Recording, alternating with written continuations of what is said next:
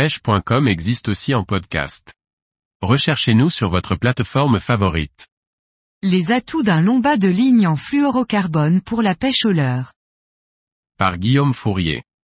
La tresse a de nombreux avantages lorsque l'on pêche au leurre. Mais elle a aussi des inconvénients, un long bas de ligne en fluorocarbone permet de remédier à ce problème pour enregistrer plus de touches.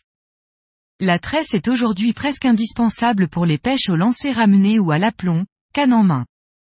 Elle offre de nombreux avantages, notamment l'avantage d'offrir un contact direct entre le pêcheur et le bas de ligne. Cependant, elle supporte mal les frottements contre les obstacles sur le fond et elle vibre dans le courant. La tresse présente un défaut majeur, elle ne supporte pas les frottements. Une tresse tendue ne doit surtout pas toucher un obstacle abrasif. En effet, lors de la touche d'un joli poisson, ce dernier se dirige parfois directement vers les roches, l'épave ou tout autre habitat abrasif au risque de sectionner la ligne. Pour pêcher au plus près du fond, il convient d'utiliser un bas de ligne résistant au frottement. Le nylon et le fluorocarbone sont des monofilaments qui répondent à ce besoin. Parmi ces deux monofilaments, le fluorocarbone est plus discret dans l'eau grâce à son indice de réfraction proche de celui de l'eau. C'est bien sous l'eau que la différence se fait, il devient difficilement perceptible à l'œil des poissons. Il offre au leurre un aspect naturel grâce à sa rigidité. En effet la plupart des fluorocarbones sont rigides et ne se torsadent pas. Plus le bas de ligne est long, plus il est discret et efficace.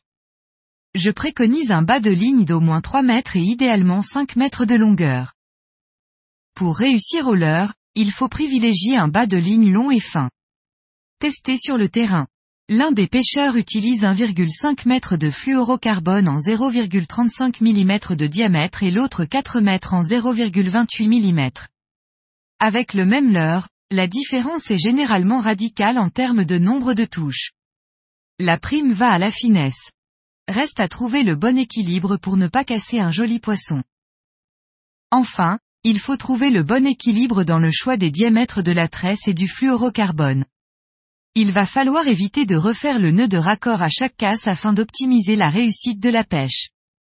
L'objectif est de gagner du temps, ou du moins en perdre le moins possible. Dans l'idéal, on enregistre la casse sur le fluorocarbone à proximité du leurre ou de l'appât. Il faut pour cela éviter un fluorocarbone trop robuste par rapport à la tresse. Le nœud de raccord idéal est le nœud FG, pour fine grippe. Il garantit 99% de la résistance des deux lignes.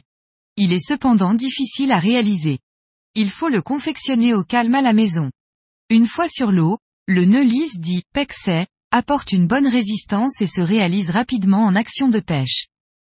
Si vous pêchez à l'aplomb du bateau, sans lancer, le nœud Albright convient également.